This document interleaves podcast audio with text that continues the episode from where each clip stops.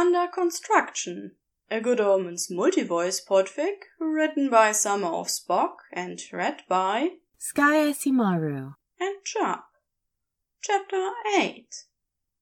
Crowley didn't know exactly how it happened. One minute he was calling contractors and getting estimates, and the next Aziraphale was bullying him into the cab of his truck and saying something about short holidays and how Crowley must see the coast before he let work take over again. That was how he ended up, vaguely dazed, on a 3-hour car ride with an overnight bag tucked by his feet, trying not to think about waking up on that very bench seat 2 days prior, tucked against the Aziraphale's side. He'd been overwarm, and his tongue had been cottony. There had been an awful crick in his neck, and yet he had been happy. Chipper as always, Aziraphale didn't even act like falling asleep together in the cab of a truck was weird. He just took them to a purportedly famous donut shop, bought coffee and pastries, and then they were on their way back to Pine Grove. And now, the beach, apparently. Aziraphale seemed hell-bent on getting him to see everything within reasonable driving distance, if 3 hours could be considered reasonable. Crowley had his doubts. There are so many wonderful things, but first the cheese factory, Aziraphale said, glancing at him and flashing him a playful grin. The Tillamook Cheese Factory was exactly what it sounded like. A strange cheese museum built around the factory itself, with a bustling shop and cafe on the ground floor and an informational tour on the second. They stood on the second level, staring through the glass out over the factory floor as block after block of cheddar was cut and wrapped and sent down the line. It really is marvelous cheese, Aziraphale said in a low voice as he leaned closer to Crowley, as if the cheese were a secret. Crowley caught a whiff of his beard oil, a piney scent that was starting to infuse everything in his life and made his stomach curl up with want when he even so much as detected a molecule of it in the air. I'll trust your judgment on that, Crowley said wryly, and Aziraphale glared back. All Crowley's words got him was a bag full of several types of cheese, and Aziraphale declaring that they could have a nice cheese plate someday soon, and Crowley would eat his hat, and then some. When Crowley caught Aziraphale eyeing the line for ice cream, he elbowed him and said, Come on, my treat. If the cheese is good, I imagine the ice cream is too. Aziraphale fucking beamed at him as they got in line. He did look lovely. He was wearing a yellow and blue plaid tucked into his jeans, braces showing off the glory that was his broad and beautiful shoulders. Crowley had been valiantly trying not to be caught staring, but it did result in him being distracted enough to order the flavor of the day in a waffle cone, which was far too much ice cream and also maple-flavored. Despite his trepidation, it was actually very good. It turned out the Oregon coast was chilly in the spring, slightly overcast with a strong breeze. When they went outside to finish their corns, the wind tossed Aziraphale's curls about, and he laughed, trying to keep them out of his chocolate ice cream. The sight only made Crowley drool a little, and he could blame it on the ice cream anyway. Excess saliva production, due to the milk, or something. How is your maple? Aziraphale asked, a few flecks of cream in the bristles of his moustache. Better than I thought, Crowley said before biting into the ice cream as they wandered toward the car. Aziraphale scoffed. You would chew on your ice cream. It's supposed to be licked, he said, without a hint of irony. The rush of blood to Crowley's head had nothing to do with brain freeze.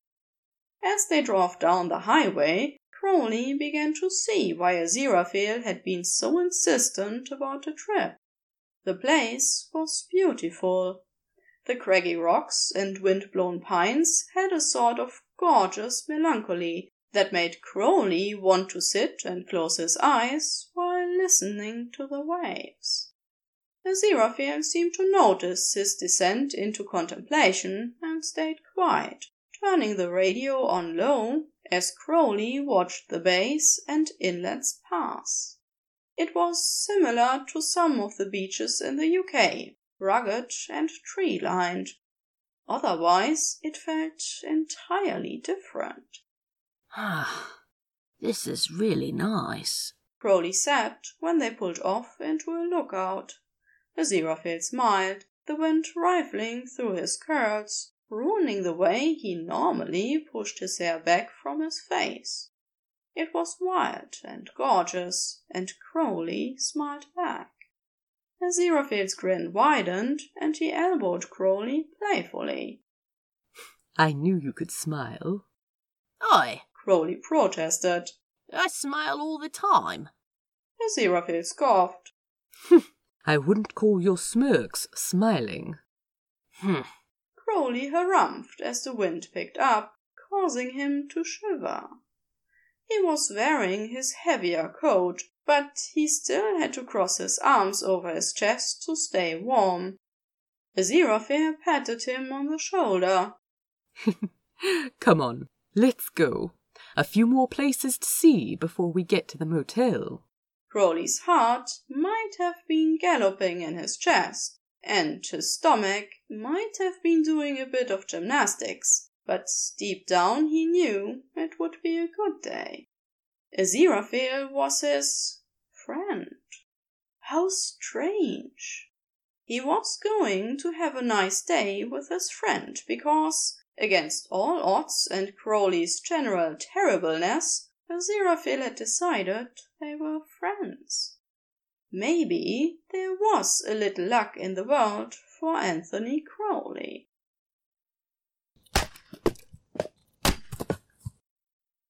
They finally pulled off the highway at a place Aziraphale called Pacific City, a flat stretch of houses and shops between two rising forested mountains where the highway disappeared into the trees.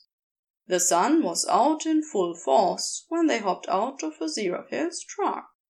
The little parking lot beside the beach was half full, people coming and going, families and couples laughing as they packed up their cars. A young man in a wetsuit was buckling a surfboard to the top of his car, and Crowley looked at Aziraphale. People surf here? Occasionally. I'm afraid I'm not quite brave enough.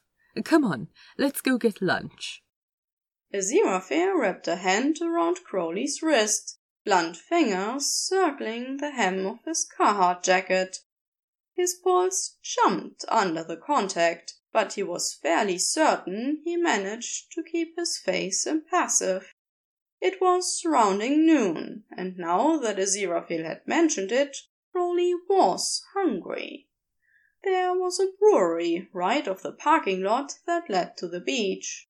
It looked out over the ocean, where a large rock rose out of the water. It was impossible to tell how big it was at this distance, and Crowley couldn't tear his eyes from it.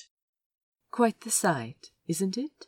Aziraphale said, after he ordered starters and a flight of the brewery's offerings. Crowley was beginning to think every restaurant in Oregon was its own brewery. Do people swim out to it? Crowley asked, finally turning back to Aziraphale. Oh, all the time. I hear it's rather dangerous, but of course some people do chase that thrill, Aziraphale observed. He smiled at the server as they set down a wheel filled with little glasses of beer. Oh, Thank you very much. Crowley peered at the varying colors of the beers. I feel like I'm being forced to like craft beer. Is that what it's like here? Definitely. Aziraphale said, happily sipping at something with a mahogany tint. He wrinkled his nose slightly and held out the glass to Crowley. This is a bit wheaty for my taste, but you like that, don't you? Crowley sighed and resigned himself to drinking far too much, and probably having a good time while he was at it. If a little liquid courage allowed him to bask in the way the light set off the grey in Aziraphale's blonde curls, then that was all the better. No harm in a little basking. Probably.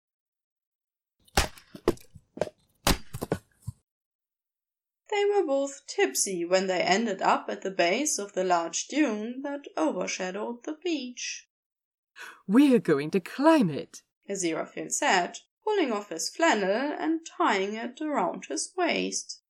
Beneath, he wore one of his white short-sleeve undershirts that made Crowley's heart go wild. Crowley allowed himself one long, lingering glance before focusing on the dune.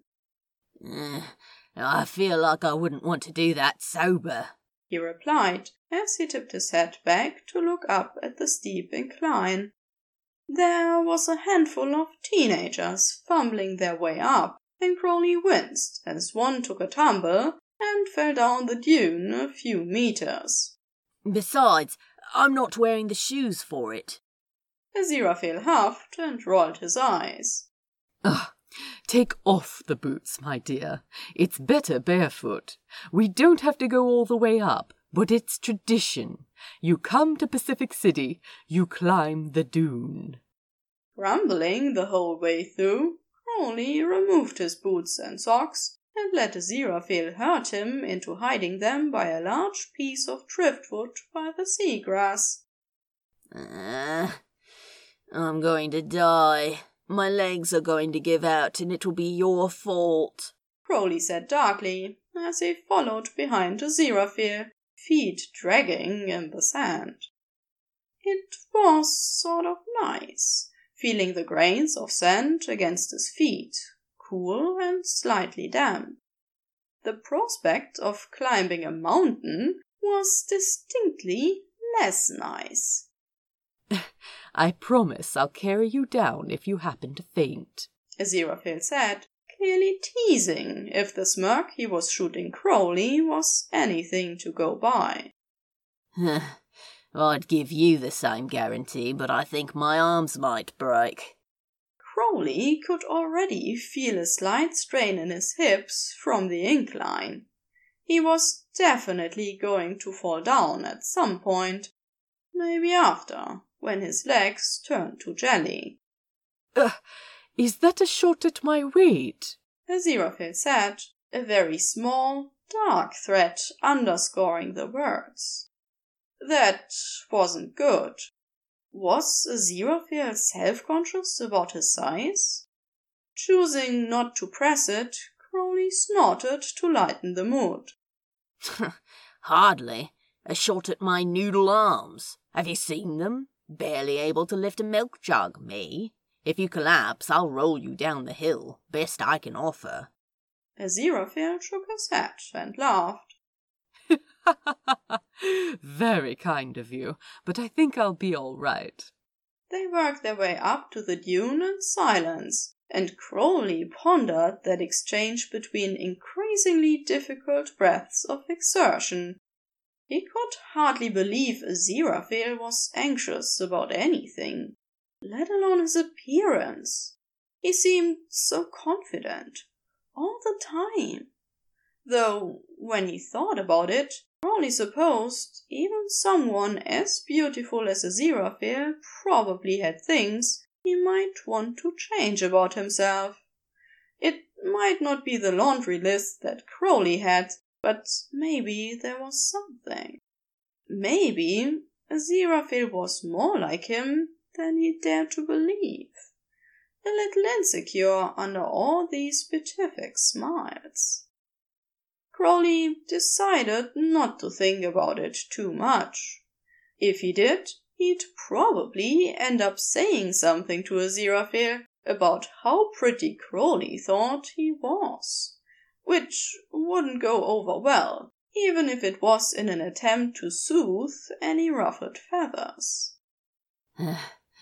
Fuck, Crowley grunted when they were maybe a third of the way up the hill. Aziraphale paused in his steady climb and turned back to look at him. I can't go on. I'm dead. Talkative for a corpse, Aziraphale retorted. Crowley fell onto his arse and sucked in deep breaths. He was probably getting sand in his jeans, but fuck, he needed to sit down. Maybe it would be a good exercise in exfoliation. He'd never exfoliated his arse before. Ugh, leave me to die, Crowley moaned and dropped back until he was laying on the dune, staring at the sun, which he was sure was laughing at him. Any tipsiness had left him long ago. Aziraphale dropped down beside him, very much laughing at him. Crowley glared, but that didn't stop him. We can go down over there. Not as good of a view as the top of the dune, but decent, Aziraphale said, pointing to an outcropping of rock closer to the sea and a few meters down the dune. Crowley groaned again. Very dramatic, Aziraphale said, clucking his tongue. He stood and helped Crowley to his feet. The trek down the dune to the outlook wasn't as bad as the slog up. Crowley sat on a rock and looked out over the sea. It was a nice view. They could see the waves below them crashing into a cave far to their right, washing up over the beach below and over. Tide pools? Crowley cried. Why didn't you tell me there were tide pools? Aziraphale looked at him, perplexed. I take it you like tide pools? Crowley abruptly realized he was being weird and clamped his mouth shut.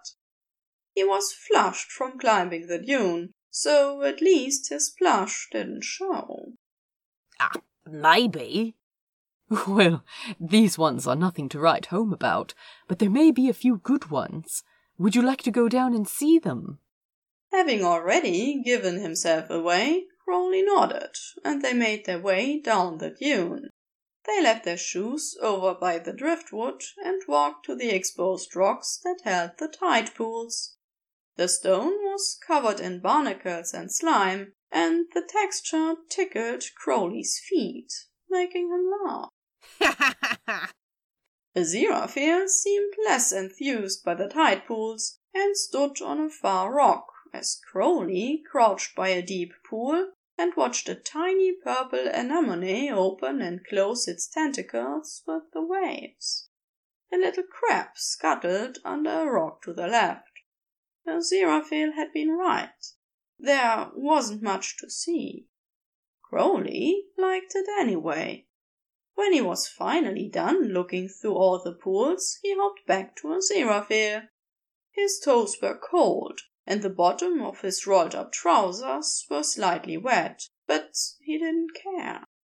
Aziraphale arched a brow at him as they went back into the sand to retrieve their shoes. If I'd known you liked sea creatures this much, I would have planned for the aquarium, Aziraphale said lightly as they walked back to the car. Maybe next time, Crowley said without thinking. It was a stupid thing to say, but it earned him a brilliant smile anyway. After they washed off their feet and replaced their shoes, Aziraphale drove them a bit further south, to where he said they'd stay the night. He'd insisted that they stay at the coast, saying that the sunset was worth it, and if they drove round trip in one day, they'd hardly have time to enjoy it. Crowley didn't argue. He was just happy Aziraphale wanted to spend more time with him, not that he said as much. The more time they spent together, the more Crowley liked him. He was kind and sweet, and sometimes utterly ruthless when he felt like Crowley deserved to be teased, which was often. It was unnerving to feel so connected to someone he had met 3 weeks ago, but he couldn't deny it. Sometimes Aziraphale would touch his hand or his shoulder, and Crowley would think, "Oh, maybe he is interested." But the moment would pass, and Crowley would berate himself for getting his hopes up. It was impossible. Aziraphale was confident and handsome, and if he wanted Crowley, he hardly seemed the sort to do nothing about it. They stopped at a convenience store, so Aziraphale could buy things to make s'mores. "It's tradition, Crowley," before stopping off at the motel. It was a ramshackle little place, wind-blown and salt-worn, but the inside was clean. It was when they stepped into the room that Crowley froze. He had expected to share a room, but he'd also expected the room to have 2 beds. He dropped his bag on the dresser and cleared his throat, as Aziraphale fussed with his own bag. Do you want me to sleep on the floor, or—" Crowley trailed off, not sure where to look or what exactly to say. Aziraphale scoffed. "Please, if I were even interested in seducing you, I wouldn't use underhanded seduction tactics like forcing you to share a bed with me." "Right, of course." Crowley laughed, and it sounded strained and high-pitched and weird. He needed to get away from Aziraphale. For 5 minutes. Take a deep breath. "I'm going to the loo," he said quickly and rushed away, slamming the door behind him before collapsing on the edge of the bath. He dropped his head into his hands and sucked in a shuddering breath. Fuck. What had he expected? He'd known better than to hope Aziraphale was interested in someone like him. He was an awful person, mean and skinny and selfish, not worth Aziraphale's time. He'd known that, but hearing it— "If I were even interested in seducing you." Right.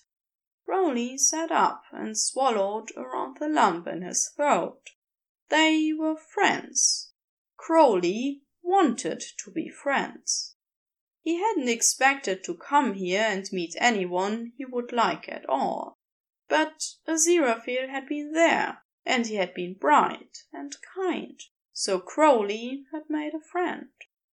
He was allowed to be disappointed that was all it was, friendship. He would get over these feelings and enjoy himself. He would. Taking a deep breath, he stood and opened the door. "So, what's next on the itinerary?" he asked with a grin he knew was absurdly false. Aziraphale gave him a strange look, but didn't hesitate. "Building a fire, of course." So Crowley ended up on a blanket on the beach, watching Aziraphale put together a fire. The sun was setting across the ocean, and everything was orange and purple, and Crowley had to admit Aziraphale had been right about the sunset. With a crackle, the newspaper Aziraphale had stuffed among the logs caught fire. Sparks shot into the sky as the kindling caught, fizzling out in the cool air. Aziraphale dropped next to him on the blanket and said, "So, on a scale of 1 to 10, how was the day?" Crowley hemmed and hawed in performative thoughtfulness long enough that Aziraphale made a disgruntled noise. Fine. I'd call it a solid 7. Only improved if it had been warmer, and maybe better tide pools. Fair enough, Aziraphale said with a sharp nod. The fire was catching now, logs going up as smoke was carried away with the wind. Crowley watched Aziraphale's profile fall deeper into shadow, happy with the silence, until Aziraphale broke it. You seemed upset for a moment back there. Crowley turned to stare at the fire. The heat was beginning to warm his shins, and he wriggled his toes in the cool sand. Nah, it's just been a long day. I know I've been told I can be a bit aggressive in my friendliness. If I've made you uncomfortable, or you need to make alternative arrangements, I'll certainly still work with you on the lodge. Shocked that Aziraphale could even think such a thing, Crowley whirled on him and said, Of course not. What? Why would you even think that? You've been unbelievably helpful. I didn't exactly come out here to see the sights and make friends, but you're that. You know, a friend. Aziraphale glanced up from the fire and smiled, eyes reflecting the light. Good. I'm happy to hear that.